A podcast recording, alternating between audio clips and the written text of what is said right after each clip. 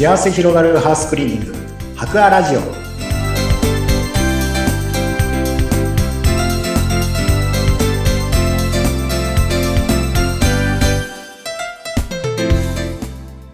こんにちは。株式会社博アの糸井健二です。こんにちは、インタビュアーの山口智子です。えー糸井さん、ちょっと動物シリーズでこれまで3回、ネズミ、ハクビシン、アライグマ、もうびっくりする話ばかりだったんですが、はい今日は、コウモリさんですね。ずっとちょっと本当気持ち悪いのが続きますけど コウモリですね。はい。これも最近増えてますね。非常に。増えてるんですね。まあ、コウモリというと、こう割と夏場の夕暮れ時にパパパパパって飛んでるのを見て、あ、コウモリだみたいにね、言ったりすることがありますが、コウモリさんはどう、時期的にはまずどうなんでしょうか？時期的にはまずこの時期に出てくるってことはなくてですね、冬場はやっぱり大体冬眠してますので、あの、春先から夏場にかけて、夏場、秋口にかけて飛び回ってることが多いですね。冬場に見ることはまずないですね。うーん、そうなんですね。じゃあまあちょっと春先から夏場にかけての注意点ということで、まずじゃあコウモリは、どんな、なんか、どんな害があるんだろうと、一般的に生活してると、あ、飛んでるぐらいなので、どんな悪さをするのかわかんないんですがそうなんですよ。コウモリは基本的にはですね、悪さはしないです。あの、日本に住んでる、日本の中で、まあ、家コウモリ、まあ、油コウモリっていうふうなな言い方はしま、な、名前なんですけども、あの種類はですね、虫とかを逆にあの、小さい虫とか食べたりするので、うん。意味、この、人間にとってもいい動物だったりすることは多い、いい動物だったりするんですよね。ええ。で、血を吸ったりするようなコウモリは日本にはいませんので、はーい。飛んでるコウモリに襲われるってことはまずありえないので、安心してもらっていい、いいんですけれどうも、ん、うん。ただ被害としてあるのは、結局住み着かれてしまう、家のコウモリってあの、いわゆるこう隙間、空いた細い隙間とかに入り込んで、そこでファミリーで、えーもう住み着くんですね。ええで、そこをねぐらにするので、ねぐらにされてしまうと、うん結局、まあやっぱりそう言っても野生動物ですからダニとかそういったものを持ってることが多いですし、うん。僕はあの、糞をですね、やっぱりそのねぐらのところでやりますんで、その糞がものすごくこう溜まっていくと、それがやっぱりこうダニの発生源になったり、アレルギーの原因になったりっていうことも起こってきますし、ええ。天井、あとは見ば見た目のところでですね、やっぱり糞の跡が白い壁だったりすると、すごくこう、壁にいっぱいこう、点々点々ついて、すごく見栄えがよろしくなくなったりするうんで、まあ、そういうところで、家のそういう壁の中とか、天井の隙間、天井というか屋根の隙間に住み着かれると、はいまあ、そういう被害が結構出てくるっていうことがありますね。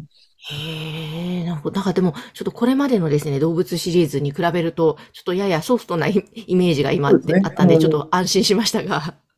人を襲うってことはないので。うんうん。まあ、いいかまあでも、とはいえね、ええそういった被害があるということで、え、ちょコウモリの駆除をしてほしいとお願いされる場合はどういうふうにされるんですか？まずす、住んでる、住み着いてるところをこれ追い出すしかないので、まず追い出しまして、これもコウモリも当然野生動物なので、駆除と言われても殺せないんですよ。うん。で、あの、殺さ、追い出すしかないし、追い出した後にそこの隙間、コウモリが入り込んでる隙間を全部埋めていくしかないんですね。うん。対策としてはもうそれをやるしかないっていうところになりますね。あの、そういう隙間を埋める作業もハウスクリーニングさんがやるんですか？白川さん。これはですね、もう場所にできるところもあるんですけども、ある意味もうその埋めるのが専門というか、そういうのをなりわいにしてる人たちに私たちも頼むことがやっぱり多いです。あそう、そうですよね。ええ。確かに。そうか、やっぱ本当隙間って、えー、なんだろうな、予期せぬところにね、できてたりするから、ちゃんと本当定期的にチェックした方が良さそうですね。コウモリが住み込む、住み着く隙間っていうのはまた、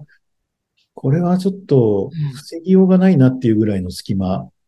に住み着くので、ものすごい細い隙間にもう入り込んで住み着くんですよ。えー、なんか、あの体が隙間、そんな入るんですね。ネズミと一緒で本当ね、これぺったんこになるんですね。あのえ、干してるようで。すごくあの、折りたため、折りたためるというとまた違いますけど、すごい細いところに入り込むんですよ。なので、本当に、それこそ、瓦剥がしたらそこにいたとかですね、そういう話もく、効くぐらい、それぐらいの隙間にもう入っちゃう、入れちゃうんですよね。うん。なんと。そうすると、やっぱり家での対策としても隙間をあったら埋めるという。コウモリの場合、お家でできる対策っていうのは基本的にはもうないと思ってもらった方がいいかなと。そうか、そうか。日本の家屋の場合、またある程度あの通気性を持たせないといけないですから、うん。ある程度その通気口じゃないですけど、そういう風を、屋外の空気を中に入れるところっていうのは必ずあるんですよね。うん、うん、それを全部塞ぐわけには当然いかないので、うん。えねで、もうそういったところに入り込むこともあったりするので、お家でできる対策っていうのは、もう、まずないと思ってもらった方がいいぐらい、コウモリはもう、ちょっと、うん、難しいですね。どうにもならないところはございますえね。なるほどね。そうか。いやー、なんか、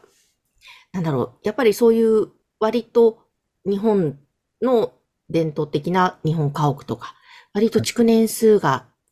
割とそれなりにあるお家は、ちょっと注意していろいろお家の点検はした方がいいということなんですかね。そうですね。そういったところは、まあ、コウモリも、あの、動物なので、当然あの、糞を、生きていれば糞をしますので、その糞の後っていうのはもう本当にたくさん、すぐ見つけられると思いますか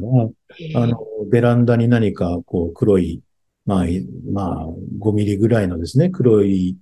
ほちょっと楕円形の物体が最近よく落ちてるなとかですね、うん。軒先の、大体同じ場所なので、同じ場所、運をする場所も同じ場所なので、なんかそういう黒い点々がこの壁について最近よく目につくなっていう時は、コウモリの可能性がございますね。なるほど、なるほど。